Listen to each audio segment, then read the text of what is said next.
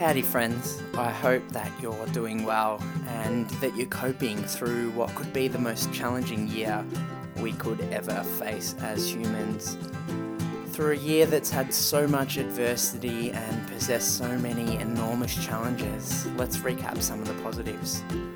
We have truly appreciated human connection and realised how vital it is for us to survive. We have banded together and created movements to support small business. We've looked at gratitude in a light never seen before. Our environment has had a chance to breathe, and we've started to realise the impact that our human behaviour can have on this great planet. But most of all, we've slowed down. Could this have been the wake up call we all needed? Could this be the year that we change our actions for good? I truly believe that on the other side of enormous challenge comes great growth, and personally, that's exactly what this year's done for me. For anyone that is new to the show, my name is Matt Sapala and I am your host. I'm a qualified personal trainer and currently studying a Bachelor of Health Science majoring in nutrition. This platform, the Weekly Dose of Euphoria podcast, is a judgment free zone where I engage in thought provoking chat hopefully igniting a spark within to help you guys be happier, healthy, more conscious humans. This week's special guest is doing exactly that. This incredible woman needs no introduction because she's touched the hearts of many. Kat John has been through some extremely tough times throughout her life and nevertheless has come out the other side this bubbly, vibrant, kind, magical human who touches many souls each and every day. Today's episode is extremely insightful as Kat provides us with tools and resources on how to cultivate your best life. We also speak about the incredible movement that has the world shaking their body every Tuesday, and that's the Zero Fucks movement. Every Tuesday, Kat encourages you to get rid of the voice inside your head telling you that you're not good enough, to free your shit and dance away the stress. We could all use a little mood booster right now, so go on, move that body. I'm extremely grateful for the opportunity to share Kat's journey with you all today, and I had goosebumps the whole time. Well, that's all from me, friends. I'll see you on the other side. Kat, John, welcome to the Weekly Dose of Euphoria podcast. Thank you. It's awesome to be here, Maddie. Grateful to have you on the show, Kat. I've heard so much about you over the past two years. I used to work at Lululemon, you guys would know, and obviously Kat is immersed in the meditation space and Lululemon is a great platform for that. So thank you so much for making some time. Now, Kat, I'd love to get into everything that you're doing in this incredible space, but before we dive right into that, I know it's going to be a great conversation. Bring it right back to the beginning and what was life like for Kat John growing up? Oh, growing up. So um I mean I had a really beautiful family, still have a beautiful family. Um they, you know, yeah, grew up super loving, mum and dad, big older brother, um, nice loving home. But for me personally, growing up, it was really tough um, on the inside. You know, uh, on the inside, inside of my head, um, I was struggling with a lot of demons that uh, I didn't know how to handle and I didn't know how to deal with. And uh, that made, I guess, life harder than it needed to be and probably harder than what it already was. Um, you know, so beliefs in my head that, you know, something's wrong with me or something's bad about me. And um, yeah, you know, I, I, struggled a lot with um, bulimia and obsessive compulsive disorders um, from from an from a childhood, early childhood experience. So, yeah, I, I, I struggled growing up um, I mean, I, I, had lots of friends. I was in the popular group and all of that, all of that. But in terms of knowing who I was and having a, I guess, an identity and a value system that I had integrity to, uh, that just wasn't me. So it, it, kind of led me down some um, some pathways that, yeah, led to internal internal damage. Wow, okay. And I'm not sure if you've explored that space before, but did you ever come to the realization of where that those sort of things um, originated from? Yeah. So, I mean, look, I talk very openly about um, when I was six years old, I was sexually abused. And it, it was, you know, I mean, anyone who was experienced that. I mean, it's just it's fucked up. Sorry, I don't know if I'm allowed to swear on your podcast. Am I allowed yeah, to swear? no, all good. Go for it. Put the explicit on there.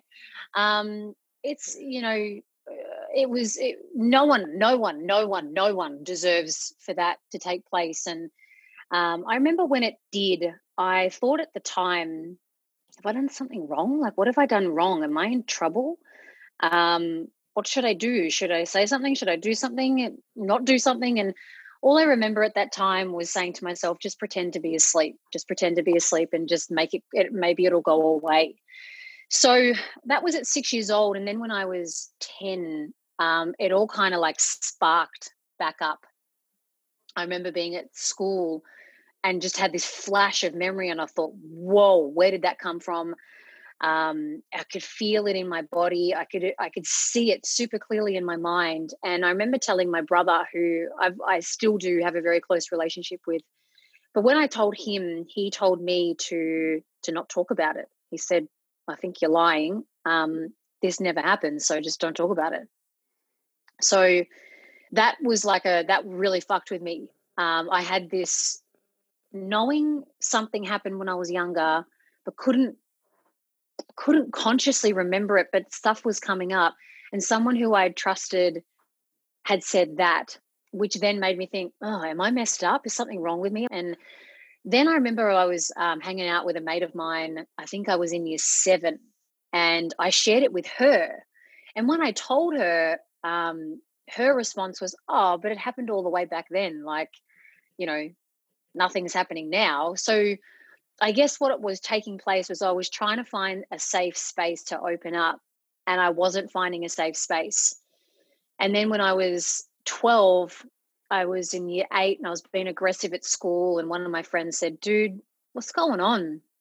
And I told her about it, and she said, I think you need help. I think you need someone to talk to. So I went to the school counselor, who then suggested for me to go home and talk to my parents about it. And my mum was away in America at the time. Um, and I remember telling my my dad and my brother was there as well. And my dad just got angry. He he got angry and he said, "Why didn't you tell us any earlier?" And I remember him standing up and getting frustrated. And I just ran to my room and cried. And so it all kind of stemmed from that. So I had a, I had a one off childhood experience, but then I was trying to um, figure out what this all meant. But I guess the response that I was getting only made life harder and that's when all the internalization started to really ramp up um, in my teenage years. Kat, that is so horrible to experience at such a young age, experience at any age, but your mm. innocence was lost so young and for sure. Like eh, in that time that you were looking to um to open up to people, it was just being dismissed, and I can understand how that would have you know made you look internally and realize that mm. you know this may, maybe something's wrong with me, which is a horrible feeling, and I guess that explored through your childhood. So what happened next through those teenage years? How did you combat, you know, that? What what was your process? So through through the teenage years, I guess what I then how I then dealt with that was I buried it. Um, and just was like, this is too fucking painful. Every time I bring this up, it just is more pain. So I'm just going to bury it. But the way that then that then got expressed was I then um, I got a boyfriend very young so i was at i was 14 when i had my first boyfriend and we were together for 4 years but i was looking for i was wanting to attach myself to someone that i felt um, safe and loved and all the rest with. And he was a good boyfriend. He was actually really good for me. Um, so i was i was looking external to to i guess soothe my um, inner discomfort and inner pain. And then I also developed um, obsessive compulsive behaviors. So, um, you know, my, my wardrobe was constantly rearranged in color order or black to white or, you know, height order. And I would kind of I would do that, which I didn't know at the time, to relieve this anxiety internally. So I was trying to fix everything on the outside for it to be right so I could feel better on the inside. And I would do the same with books. I'd, I'd height order them, then color coordinate them, then I would author, you know, uh, name them, and then alphabetically name them. And I was always fixing, always fixing. And I remember um, I tried to, I set myself a little test and I tried to leave a piece of paper slightly out of alignment when I went to bed, and I just got this rush of heat through my body and this rush of of uh, anxiety. I didn't know what anxiety was, but now I know what it was, and I just had to go and fix it. I had to go and fix it. So that's sort of what was taking place behavior behaviorally, and also I was making myself throw up. Yeah, look, I was I was in a I was in a messy place, and I was angry. I was very reactive. Um, gave my parents a lot of fucking hell, and was really, I guess, pushing back, but didn't know why I was pushing back. But upon reflection, I could really see that it was kind of like my fuck you to everyone. Um, no one's hearing me, no one's believing me. So fuck you. I'm I'm I feel so terrible in the inside that I kind of made my reality like that as well. Wow, okay. I'm actually blown away. I've got goosebumps sitting here mm. recording this conversation. So, do you think that the control over those sort of things in your life, like um, the obsessive compulsive disorder with things being aligned and color coded, was your way of controlling things that you couldn't potentially control during your younger years? 100%. 100%. And, and look, to be honest, it's still with me now. Um, you know, I still have this this pattern inside of me that whenever I'm starting to feel out of control or I feel like my space is being invaded, and it's all obviously stories in my head, that's where I'll go. I'll go to, okay, what can I what can I fix? I can make the bench look nice, I can make the pillows fluffed, I can make this like that. And and that I mean, look, I, have got way more wraps of it now, but that that went into my early 20s of of, you know, always needing to fix fix things and neaten things, fix things and neaten things um, absolutely to, to to try and control the uncontrollable internally how did you not having the ability to open up to other people influence your ability to open up later in your life? Well i guess um, the funny thing is i always i continued to try to open up. I was i was desperate so I, I would tell it to my boyfriend um, and I, I, I, was seeking to, but what started to happen is because I was so desperate to open it up, I was seeking, I was seeking the the the the poor you. I was seeking the oh my god, that is terrible. I was seeking. It was almost I was almost becoming dramatic about it. Um, so I was I would still try and do my best to open up about it, and I would almost make excuses like i'm fucked up because of that because that happened i'm like this because that happened so i still continued to to try and open up but it was a, in a very toxic way. It was in a very toxic way and that that led me to later on in my teens sort of like 18 19 that's when i hit the drug scene. Um, i still had all of this confusion internally and this pain internally. So I went and hit the drug scene. I broke up with my boyfriend when I was in year 12 um, and just kind of went, fucking, I need, I want to like, I want to just party. My friends would party. I was a massive people pleaser. I wanted to do anything to, to fit in as well. So whatever my friends did, I kind of did. And um, that taking drugs, it freed me for a moment of any internal disturbance. But because I started taking them quite frequently and consistently, I then it then kind of started to turn on me. So when I was out, I would I would hallucinate and I'd see a lot of dragons and I would see like past stuff flash back into my into into you know whatever I was hallucinating and I thought oh my fucking god what's going on here? Um I gotta I'm like this is freaking me out. So it, it then took it to that place. Wow, and I guess I think it's important to reflect here what was happening in your life outside of that party scene. Did you always crave that ability to go back and, and get into the party scene, or were you just leading a standard nine to five job? Talk to us a little bit about your lifestyle outside of the, the party scene. Um, I was I was work I was studying to be a registered nurse, so I was going to university. Um, and I was working at a hairdressing salon at that time to to make money. Um, I was single at that time, so you know, yeah, I was I was I was working, I was studying, but then I was also partying. Um, so I was kind of living this, you know, I had responsibilities, and um, you know, I had to do shit at home and um, like wash cars and all the kind of stuff, and, and help out and contribute. But then that those three days friday saturday sunday or often it was thursday friday saturday Um, they were my bender days of like fucking forget everything.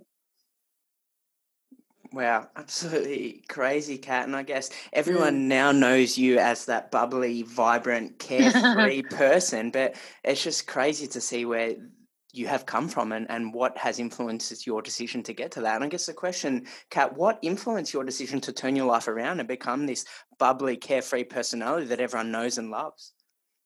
Well, you know, I was, I've, I, I kind of have these two sides to me, and I look, I think everyone does. Um, there I, I I had this like dark demonic fucked up side to me and then I had this bubbly side to me as well. So there was two two things going on. I guess I just before I hid the um the dark side and then put on the happy front whereas these days I'm I show up and I talk about my darkness or I talk about my fucked upness very openly and freely and then choose to be another way, which is choose to be present or choose to be happy or choose to be content.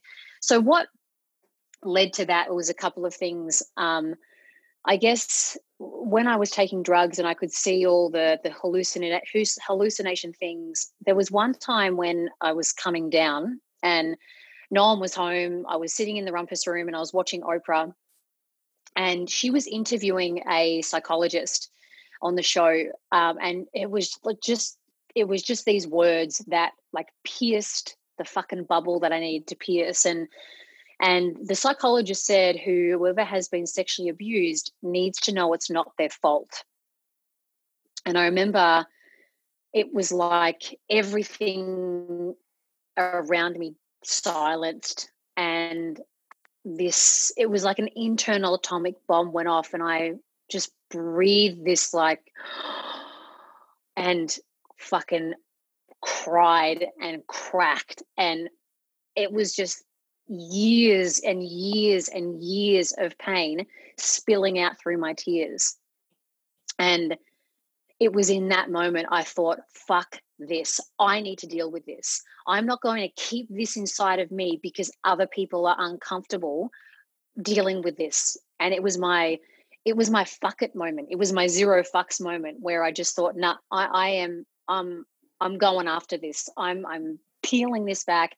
I'm bringing it up again. And so I reached out to my mum and my dad, and I said, I have to heal this. I'm fucked up. I'm I, am i am messed up, and I hate being the way that I am. And I have to dig into this, and I need your support. I'm asking you for your support.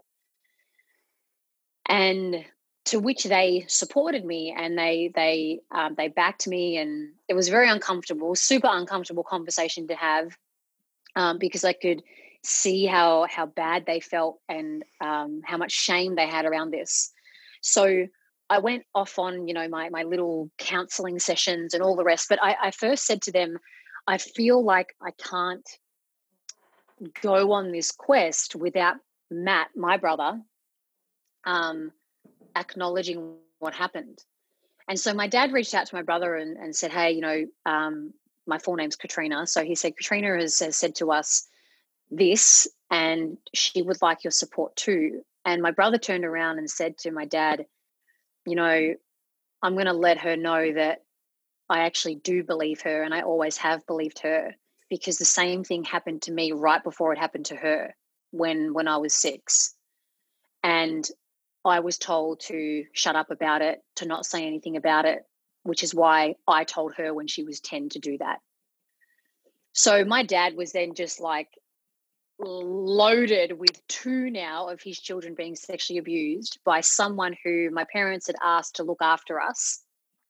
And this just then opened up the next fucking can of worms. So I guess I went on this this journey of of of healing and I started reading books of Louise Hay, You Can Heal Your Life, and she had been through similar experiences. And I thought, fuck, if she can do it, I can do it. And I was looking in the mirror, you know, saying these affirmations, but not believing them. And that, I guess, started the quest. But then I think I must have been 20, 19, 20. But then, as I was taking drugs and as this was going on, um, chronic pain or this this pain flared up in my body when I was out partying, and I thought, "What the fuck is that?" That's not, you know, that's not muscular pain or joint pain. That's something else. What the hell is it? Um, so at around 2021, I stopped taking the the, the party drugs because I was going into nursing, um, in, into hospitals. But this pain was so bad that uh, I started to then take prescribed medication. So I was taking Valium and Endone and oxycodone and all the rest. Um, and you know, by the age of 23, that chronic pain, well, the pain had become chronic. It was had gotten so bad, and my hands were really puffy, and my legs were really puffy, and I wasn't sleeping well. Um, and I, I was I was slowly, you know, becoming like a you know a little gremlin. I was unhappy again, and I was um, in I was in pain 24 24 7. So I shifted from traditional nursing to working for a plastic surgeon um, just to try and normalize the hours because shift work would make it worse, would make this pain worse. So I thought, how can I still nurse but not in those kinds of conditions? So I started working for this plastic surgeon, and then three months into that job, I went to walk down a set of stairs and I just couldn't fucking walk. I didn't know how to walk. I my boss looked at me and he's like, What are you doing? I said, dude, I don't know how to fucking walk. Like I'm stuck. And he said, Are you serious? I said, I'm deadly serious. I don't know how to put my foot forward. So we went over to the Epworth Hospital. He took me over to the Epworth. Um, I got an MRI and don't know, 48 hours later, we got the report and we had no idea what it fucking meant. So he organized a, um, an appointment with a neurosurgeon. Um, my mum and I went to see him and we thought everything should be cool. Maybe he'll give us a few different other medications. Um, but he told me I needed to have brain surgery um, ASAP because in six months I may be a paraplegic from this condition that I had. And we were just like, what the fuck? So I know this is a long answer to your short question because this is this is the the I guess the dark the last piece of darkness that I experienced where I then had to either choose to get out of this life because I fucking hated it or to make a new way forward. So we had I had the surgery. Everyone was super hopeful that everything would would be fixed because I was in a lot of pain. I was I was taking myself out of life. I was not going out. I was I was wanting to stay at home. I was in bed a lot. I was getting really fat. Um, I wasn't exercising. So I had the surgery and um, everything fixed structurally, but the pain didn't go away. My nerves had been so badly damaged over the six year period or five year period that they they were they were functioning differently. So you know a, a, beautiful nerve will will just fire off you know their, their their synapses and do what they're meant to do and coordinate with the brain and everything will work well. But mine were like kinked if you think of a you know a kinked tube mine were like that. So that's why i had all of this pain internally. So my surgeon put me on antipsychotics um, which tried to reroute um, the nerve conduction and and stop my brain from experiencing pain and then that just fucking blacked out my soul. That was like the last piece of the puzzle where I just thought, oh my God, if I go on another day like this, blacked out, I was I was being so terrible at work and to everyone around me. And I hated life. I hated life. I thought, if I go on for one more day, I just I can't even bear the thought of that. So I reached out to my family and just said, I fucking need help. This is this isn't good. Um, and then that's what led to to really making a change moving forward. It's almost like you were born again. Oh fuck yeah. Hell yeah. Wow. Hell yeah. Wow, Kat, and I'm just going to backtrack a little bit to back when you were sitting on the couch watching Oprah and you had that epiphany and that realization that, holy shit, this is not your fault something mm. that you you know you faced when you were six years old is now surfacing when you're in your 20s and i guess it's it's relevant to some people in society and in the community that are experiencing those issues and I know it's highly personalized, but do you have any bits of advice for people that are experiencing something similar? Look, I think I'll, I'll share it from from from my personal my personal self, and maybe it'll resonate with with those. uh, for me, I had to share. I had to fucking get it out, you know, and I knew that I had gotten it out, but I needed to get it out in a way that that would allow me and because I was I was at that age where I was young you know if I if, if I'd got it out now then I would like cool I'm going to go see a coach or I'm going to do this or I'm going to do that because I was young I was still seeking parental guidance so they were the first point of call so the way that it worked for me when when I just had enough, I'd, I, I had enough, and that was probably one of the steps, right? I just had fucking enough.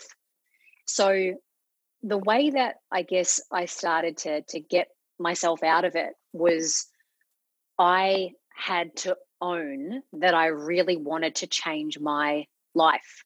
You know that that little piece of Oprah and that psychologist pierced something, and it open something up uh, so open something up in me to say i've fucking had enough of this i've had enough. I want another way forward. And so then for me my next step was to share about it and kind of like with conviction say you fuckers are helping me if you're not helping me point me in the right direction. So i guess for for for anyone out there what helped myself was that I I needed to back myself and and take kind of control even though I was 18 19 at the time of how I wanted it to be moving forward. I think that's a really really important bit of advice. Yeah, and we're going to go into the processes of all that later on, but Another thing influenced me, not influence, I guess, really inspired me to ask another question along the way. And uh, you mentioned that your brother experienced something exactly the same when he was a young kid. Mm. How did your approach to opening up influence his healing, and did did that impact his journey as well? Um, him and I, he and I are quite different. So I, I outwardly heal. I mean, yes, I internally heal, but then I like to talk about it and share about it and and help um, others through my own sharing. Um, my brother went on his own journey, and he's he's always been quite private about it. Um, he's done his own stuff. He's he's seen his own people. Um, we don't really talk about it. We have a few times, um, but we don't really talk about it. Um, but yeah, he's he's done his own, but it's been, I guess, a quieter journey. Um, you know, and, and he's he's in a really good place. He's you know he's done his own inner work. Um, whether it sparked him again, I'm not sure, but we've just done it in our own different ways.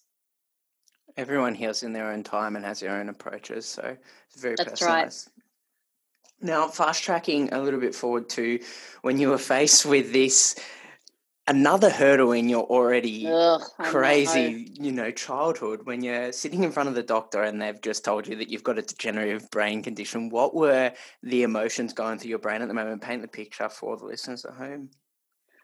When I was told that I need to have brain surgery? Yes, yeah.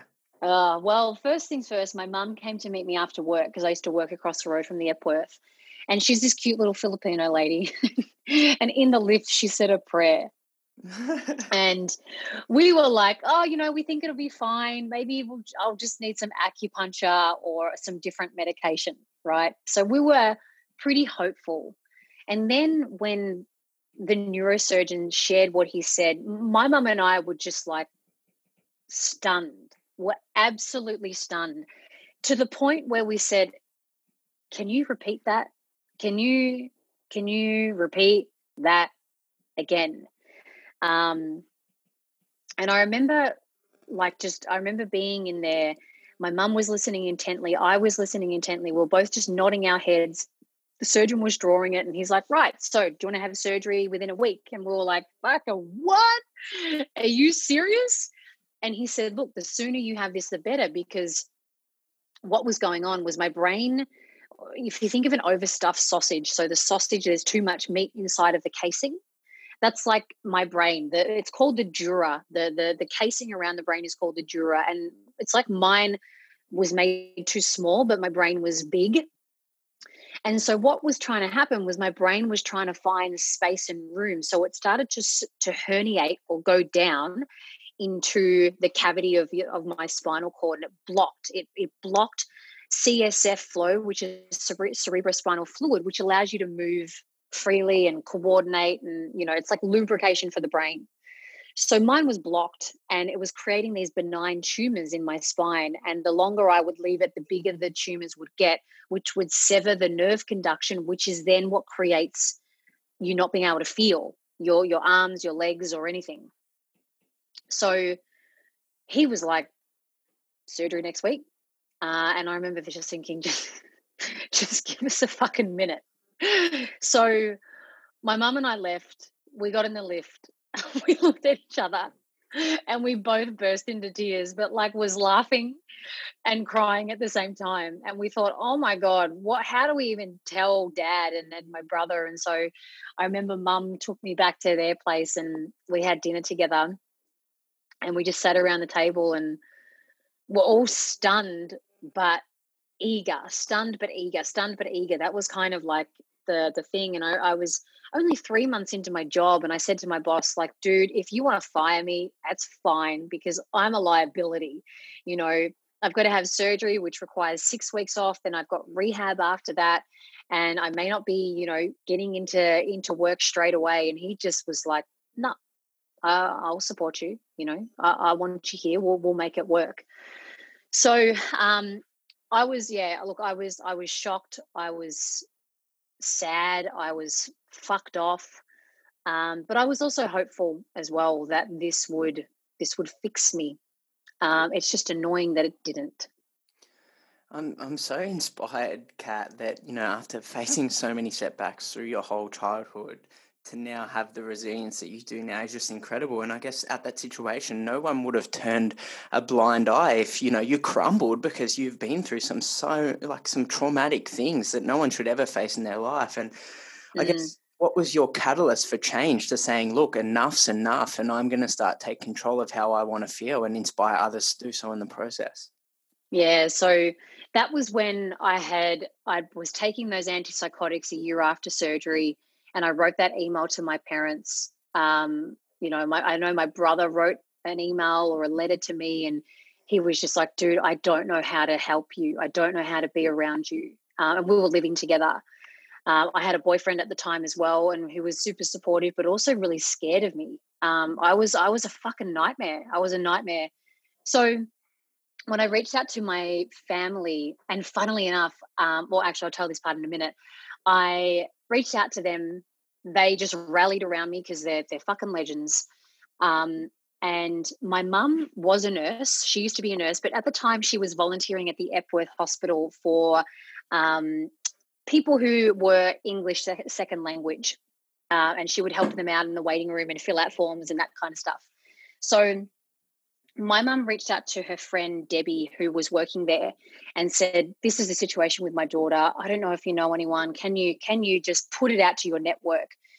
And um, Debbie's husband, Ronaldo, she spoke to Ronaldo about it, um, and he's the head of ICU at, at um, the Austin and ICU Research, who then reached out to Professor Jackson, um, who was a professor of neurology and neuroscience uh, a super well respected man, super intelligent man, but a goddamn good human.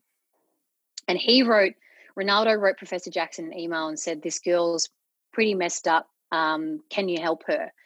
Now, Professor Jackson deals with epilepsy predominantly, epilepsy research, but he read the email and he thought, gosh, I think I think I can help her. So I had to send all my scans um, and, uh, and and he went through all the scans of before surgery, after surgery, and usually it takes six to nine months to see him. And he saw me within, I think it was, I don't know if it was three weeks or three months, but it was soon, it was quick. And my mum, dad, and I turned up to his office and he gave me the fucking keys to life. He turned around to me and he said, Look, you are you are in you you've been dealt a shit card and you're you are a hot mess right now you know you're not in a good place he said, but you can be pain free. You can be free. You can be pain free. He said, but you got to really want it. And he basically, in his own words, said, This is not about surgery. This is not about medication. He said, I believe you have the power to change this yourself if you really, really, really want this. And then he gave me the analogy of, a, of an Olympic athlete who would train every day for their gold medal. You know, that the end result, the end game was a gold medal, and they would do whatever they had to do to train for that. They'd put in the effort, they'd put in the hard yards, and, um, you know, with hope, they would have their gold medal. To which I responded, with all due respect, I'm not an Olympic fucking athlete. So how does this resonate? How does this relate? and so he said, you know, I'm sure there's something you want, Kat. I'm sure there's something that you want, which would be your own version of a gold medal. He said, What do you want? I said, Man, I want to be free. I want to be free. I want to be free to be happy, free to fucking smile, free to be nice, free to move my body. And he said, Well, that's your gold medal. And now you got to train for it. And he was talking to me about, you know, visualizing and imagining my life the way that I wanted it to be and imagining um, imagining myself free, like picturing it. And I thought, what the hell? You're a neuro- you're a neurologist. Why are you telling me this? So um, after a, a, decent chat, and I actually interviewed him. That's what I wanted to share before. I interviewed him recently on one of my episodes, which was just the most incredible thing I've ever done, uh, or one of, to, to interview him and have him share his perspective.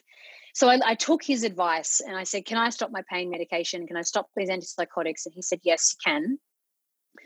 And he said, What I want you to do is take this invisible pres- prescription for 12 months. And he said, If you follow it, if you follow it, he said, I reckon you'll be pain free. And so I walked out of there with my mum and dad, and I said, you know what? I'm going to chuck these fucking pills in the bin and I'm going to do this. I'm going to go for this. I'm going to try. I was desperate. You know, I think sometimes desperation can be a good thing depending upon what you're desperate for. But I was desperate for life. I was desperate to live. I was desperate to be free. So every day, this is how meditation came into my life and visualization and, and call it manifestation.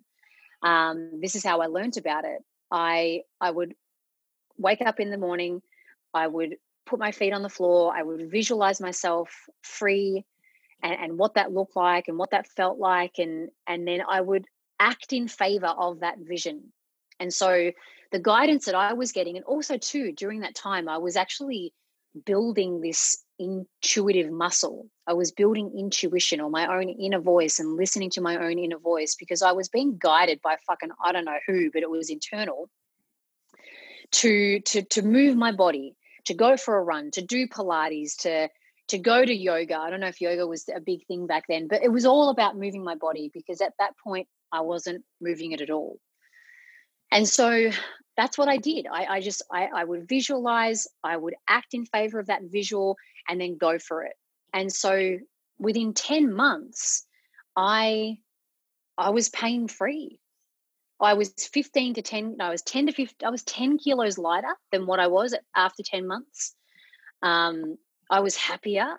And most of all, I was I was pain free. I had fucking hit the jackpot and healed myself. I'm absolutely blown away, Kat. That's that's incredible, and I guess it's really, really exciting for me being so immersed in this health and wellness space to see neurologists and people on the front line that are typically only involved in sort of the Western scene, which is a mm-hmm. fantastic approach. But they're they're promoting things that such as lifestyle medicine, which are proven to have amazing results, and you're the proof. Absolutely, absolutely, hundred percent. So, so incredible. I love that. Now, I love your quote, dedication to a higher vibration. And I don't know why, but it just sticks out to me. And I guess, mm. what does that mean to you? What does dedication to a higher vibration mean to you? Uh, look, to me, I think, you know, if I, if I even go uh, pre that, that dedication to a higher vibration, um, we we have choice. You know i think the thing that i've learned in my life is that we have choice. Through these through these terrible experiences that i've experienced we have choice. And the way that i was living before I was I was unconsciously, sometimes even consciously choosing to live a certain way that contributed to to to, to low mood, to to being sad consistently, um, to to to to putting out low vibe, right? Low vibration. And I would be fucked off that that was my life, but I never took self responsibility or recognized that I had the choice to choose something different and dedicate myself to something different. So, the way that I live my life now is I know that automatically, automatically, there's a program inside of me that is going to want to blame and be a victim and be fucking annoyed at life and and and and and act act like that you know because if they're my thoughts and i'm going to act that way. I know that that's an automatic program in myself and maybe in a lot of people too. But what i have what i have gifted you know myself in this lifetime is cool. I can choose another way. If i prefer to to feel like this feel prefer to feel grounded or prefer to feel open or prefer to feel present. You know to me that's a higher vibe. So why the fuck would i not want to feel that way? You know because i now have choice. I have one one part of me that i could feed or i have another part of me that i can feed. And for for you know the last decade i've just dedicated myself to choosing a higher vibe life and at the same time know that I am going to feel low vibe sometimes. I am going to feel miffed and, and pissed off and angry. And that's okay too. It's not spiritually trying to bypass feeling like shit. It's just knowing that after I've allowed myself to feel like shit for a bit of time, you know, and, and given myself a little moment that I can choose something better. And that to me is is being dedicated to something better for yourself. Amazing. It's mm. evident in the law of attraction as well. If you're thinking negative and you're living your life in a negative way, there's no doubt that negative stuff is going to come your way. But if you're on the opposite end of the spectrum and and positive, and and then you're going to experience positive things. Mm, absolutely, and life life is about managing the two. You know, this isn't to say that when you do this kind of work and when you upskill yourself that that negative shit goes away. It doesn't. It's with you for life. It's coming with you until the day you die. When you die, you're free of that stuff. You know, that's the ultimate freedom. But in this existence, we need to learn to live with both. And I guess what I did over my life is I lived in the dark for a long time. And then I wanted to like live super light, which was too light. And then I had to find this space in the middle which is now where I am today. You know, that real, real, raw, relatable. You know, that's the name of my podcast. But it's it's also it's me. You know, I'm real, I'm raw, I'm relatable. But fuck yeah, I can go to the highest of highs and and like tap into some pretty cool fucking spaces. And I can also feel really fucking human and and and miffed with life and pissed off, and that's cool too. This middle space of of existence is it's just there's choice you know I, I believe that's where choice is I'm really intrigued to find out how you started something so incredible called the Zero Fucks movement. Talk to us a little bit about that. That was so accidental, dude. That was so accidental. So, I guess since using that uh, framework from when I was young about visualizing what I want and acting in favor of it, I then once I healed chronic pain, I was like, oh my God, what else do I want in my life? What else do I want for myself? What else can I go for? It unlocked and unleashed something. So I'd always use that uh, formula and still do today. So a few years ago, I had set a, a vision for myself, w- which was to create wealth and abundance through my own creative expressions, shit that I love to do. Um, just, you know, things that I wanted to express into the world. So that was one of my visions. And interestingly, once I was visualizing into that, my inner guidance, my answer was to dance. I was like, what the fuck? You know, how am I meant to make money through like pole dancing or like being a stripper? Or, you know, am I meant to start a dance class? Like, what the hell? So I was I was a bit perplexed by that, but I had always danced. I, I danced since I was a kid, and I was I used to love being on stage and and all the rest. And I, I've always loved dancing. So, and I've used dance as a as a healing tool as well. So, after I got that message, I was like, man, all right, well maybe I'll go up to my loft space and dance. And I just turned on some music and I started dancing. And then uh, my you know my little voice internally was like, why don't you record this? And I had an idea to record it, and I was like, okay, I'll record it. I don't know what I'm going to do with the fucking recording, but I'll record it. and then after I had finished and I was watching back over it, um, I had an idea to to share it, to to just put it up online. And it just just so happened to be a Tuesday, and I thought, oh, let's if I'm going to do this, I'll be cheeky about it. And you know, that was a it was a moment of giving, you know, zero fucks and just kind of like dancing and and being free and you know I'm free in my fucking self and and so I I put it up. I mean, look, t- it took me 20 minutes to post it because my dark voice was like, um, who the fuck do you think you are? People are going to judge you. People are going to think you're a dickhead. People are going to think you're up yourself. People are going to think you're a shit dancer. And I was like, wow. So for 20 minutes, I was debating whether I should, shouldn't, should, shouldn't. And I just said, fuck it. I'm, I'm going to post this. And that's how I created um, the hashtag ZF Tuesday and Zero Fucks Tuesday because I'm giving zero fucks, but it was meant to be just one post. And I sort of shared in there like this is this is something that I do to to free my shit and to feel good.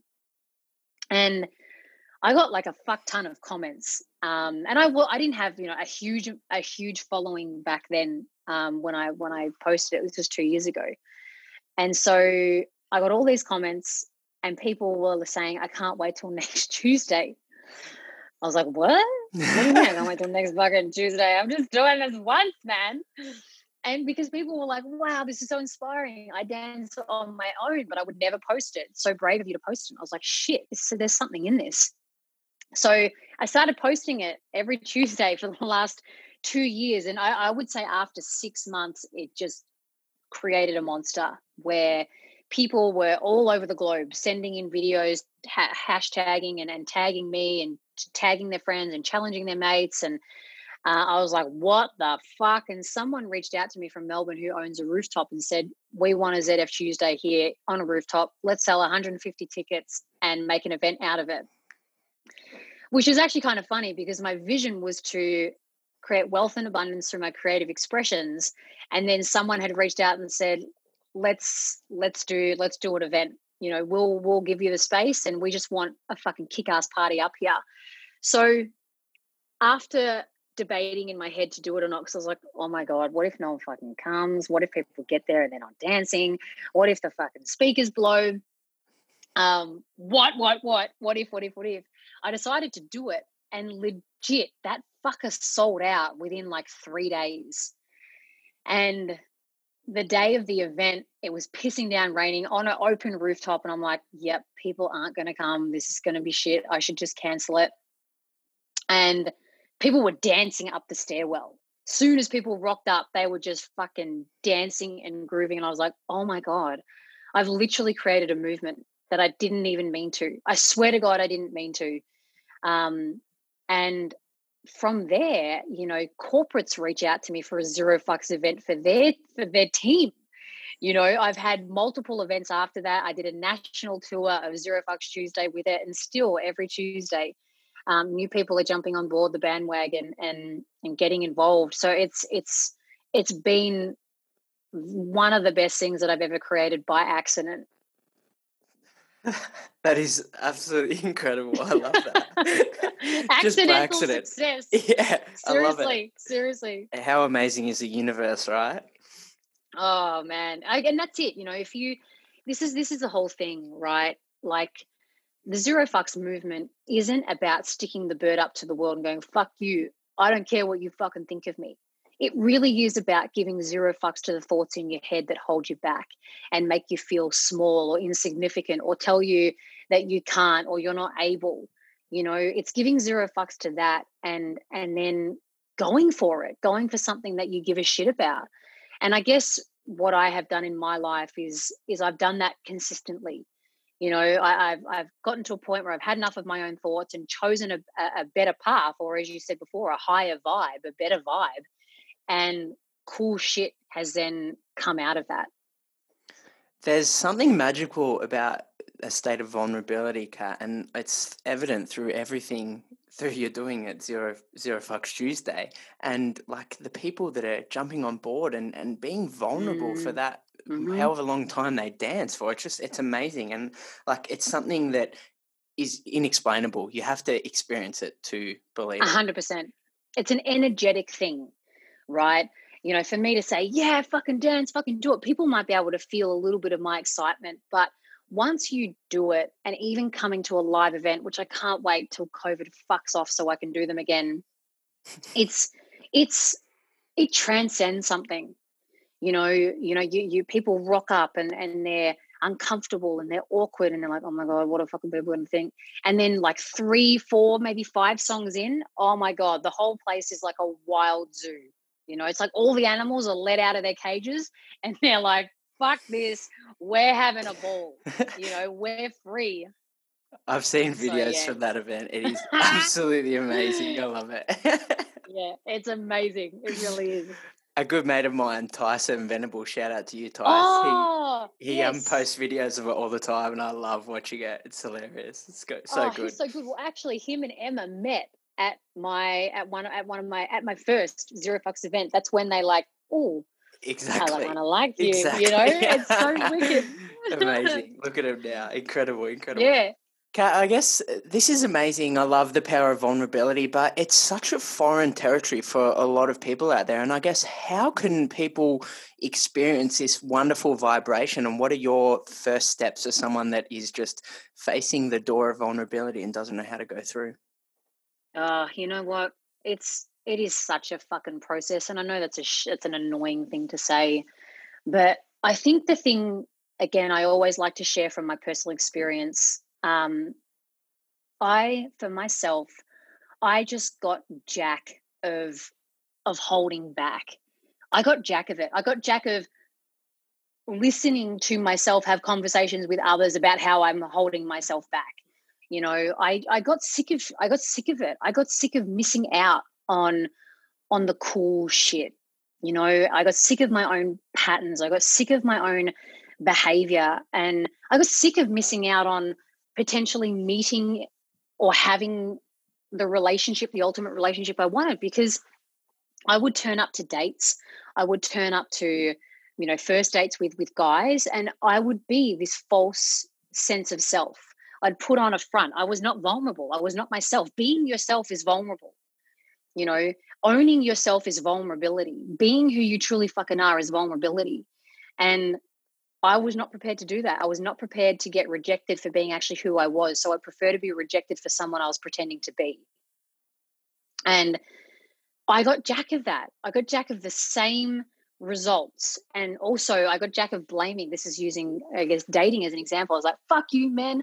What the fuck's wrong with you? Why the fuck don't you love me? I'm fucking awesome. And then I had to look at myself again and go, no, dude, you're not showing up as you are. You're putting on this false sense of self. And I know it's to protect you, I know it's there to keep you safe.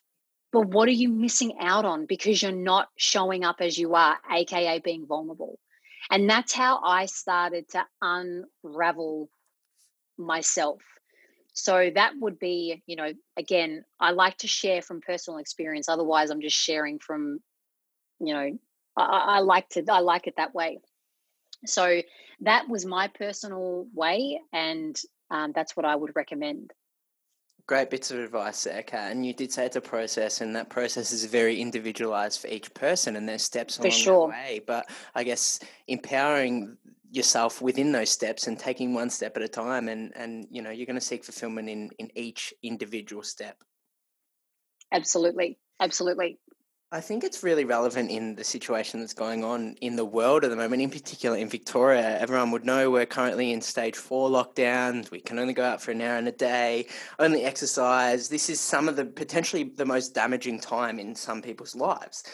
How can we adopt the mindset that you adopted and you said enough's enough and, and put it into self development and self growth and use this unique time to put into investing in ourselves, Kat?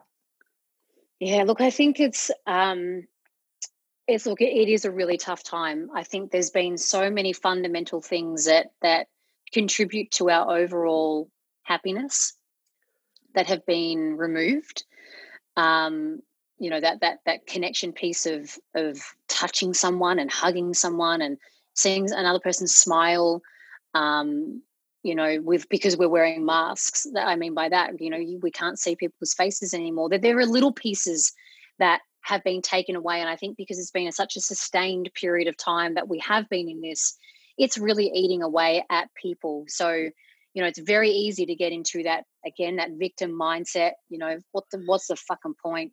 Fuck this. You know, whatever else. And I guess where I come from and the way that I the way that I process things is external conditions in life are always going to be taking place, and some are going to be fucking awesome, and some are going to be less than ideal. And when we have true power, we have true power when the external conditions, even though they might be so intense or so full on, we when we don't allow external conditions to fuck with us. And what I mean by that is that we have a, a structure or or tools or things in place that that keep us in a tip top state then then whatever is going on in the outside world it's not insignificant but it just doesn't mess with you you know people are always asking me how am i dealing with things how am i coping with things you know what are we going to do when if this thing isn't out of sight i'm like i don't fucking know i'm not focused on that I'm not focused on that. I'm focused on how I can take care of myself through, and that's through moving my body, through meditating every day, through staying connected to the visions that I still want to create, even though I can't create a lot of them right now during COVID. I'm focused on that. I'm focused on how I can be showing up best for myself and then my family and then my community. That's what I'm focused on. So the world can can fall apart and and I'm I'm not really focusing on it. And whether or not that's that's turning a blind eye or not, I don't think so because I'm aware of what's going on. I'm aware we're in lockdown. I'm aware that this may go on for fucking a long time. And I still have my moments of shit. You know, I miss my family. I miss I miss hugging people. I have that too. I for sure have that. I miss traveling. Like I was meant to get married this year uh, in Vanuatu, and I was like, see you later. I was meant to have a national tour this year. See you fucking later. I was meant to have all these group trainings in person this year. See you fucking later. And I could have got very miffed about that, but I can't change that. But I can change how I show up.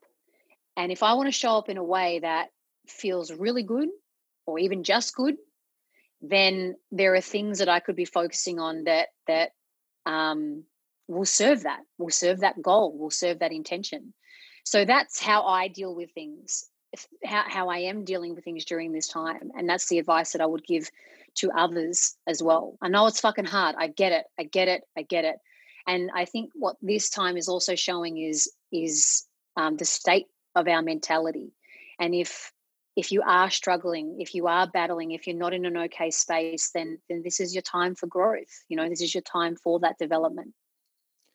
Definitely. We're in a very unique situation that we have so many people reaching out for support. There's amazing networks out there. So please, guys, utilize them. And there was a statistic that I read the other day off a platform that calls to Lifeline are up 5,000%. And for I me, know. like that is an incredible thing that people are seeking that, you know, external resource and utilizing it you know, in a time of need, I'm, I'm really happy to see that. Obviously, the mm. situation isn't great, but from a positive situation, people are utilizing the resources, and out of those five thousand people, their lives have been saved. So it's it's an incredible thing to focus Absolutely. on. Absolutely. Now, Kat, uh, another analogy that we always use in cricket, which is my sport that I play all the time, is control the controllables. And cricket's such a game where you can't mm. control anything. You, you really can only control how you show up. And I think that's a great uh, analogy for how we can control the things in our life at the moment.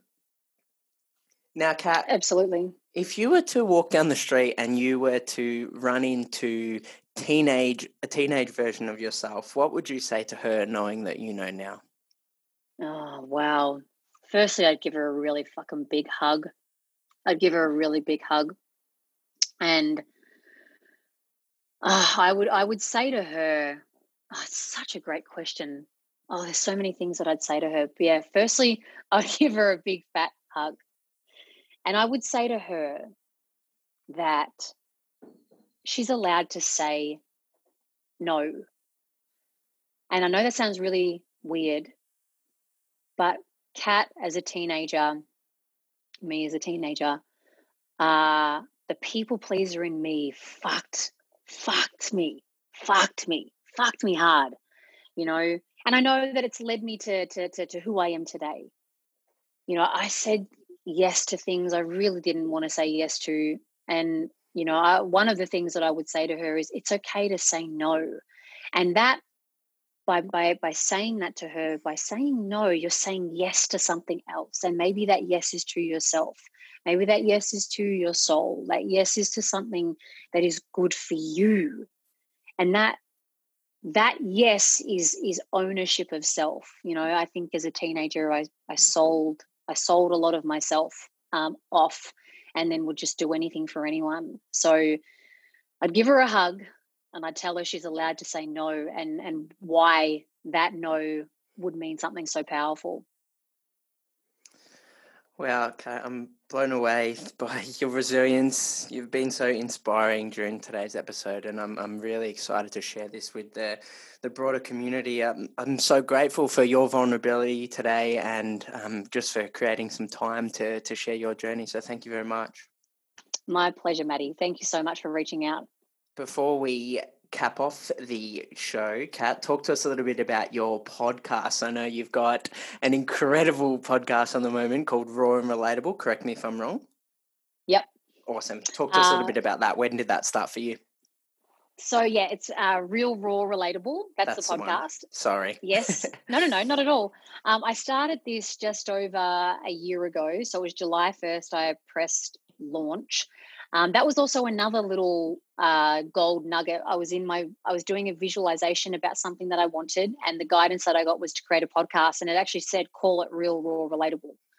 Now, um, it is it is really a space where I share. I share super openly. I'd go through um, past experiences. I share deep into my thoughts, the dark thoughts, the how I get out of those dark thoughts.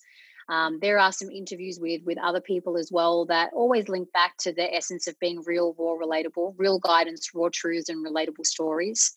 Um, and it's it really is there's an underlying message in there that no matter what is going on in your life, you are responsible for changing it. Um, I guess because I'm a living example of that, um, I really believe that. And and my my mission in there is to is to help others be the leader of their own life, to take self responsibility and I do that through sharing, um, just sharing, sharing my shit. Um, and it seems to be working because uh, that podcast has, has has taken off. So yeah, Incredible. And you took the next question, answered it in that little spiel there. I love it. Your main message and why you get out of bed every day. What is there any other things that resonate for you and why do you get out of bed each and every day, Kat? I think for me, you know, I I know what it's like to suffer and I think when when you've found a formula, you've found a key, multiple keys even to to be able to live this life where it's just not so fucking bad, you know, where it's actually okay and it's actually great and it's actually wow. Um, for, when you have that, I think it's your duty to share that with others. And I know I can't save the whole world, but I can fucking help a fuckload of them. So the fact that I've been able to go from such a life of pain into a, a life of being powerful, um, my my get up is I got to share that. I got to fucking share that gold and and that goodness with other people, and and I will do that till the day I die. And it is evident through everything that you're doing in the lifestyle that you're leading, Kat. It's so inspiring. Um, and as, as, I mentioned before, I thank you so much for your time today. It's been incredible getting to know your story and, and thank you for being so vulnerable. Where can people get in contact with you? Where can people listen to your podcast? um, I think the best place, if you don't already, go follow me on Instagram. You'll get like a really cool snapshot of of who I am and how I show up, and and uh, also ZF Tuesday. So that's Kat John Kat or Kat dot John K A T dot J O H N. Um, my podcast can be found on Spotify and also on iTunes. So it's called Kat John is Real Raw Relatable. Um, or you can also check out my website, katjohn.com.au. Um, that's got a lot of information on there. You can subscribe to to my channels and to emails. Um, so yeah, that's where you can where you can find me. I'll have the direct links in the show notes for you guys. Kat, I'm really excited to listen to that interview that you did with your neurologist. I think it would be extremely powerful. I can't wait to put that on straight after this. Thank you. Thank you. Amazing. Thank you, mate. Have a great day. You too. What did you think of that one, guys? I'd love to hear your feedback. If you listen to the show, take a screenshot, share it around on socials, tagging the You4ia page and Kat's page on Instagram. I'd also love to know what you think of the show, and if you've got a spare moment, head over to iTunes and leave a rating and review. It would mean the absolute world to me. Well, that's all I've got for you this week, guys. Hopefully, you have a happy, healthy week, and I'll see you next time.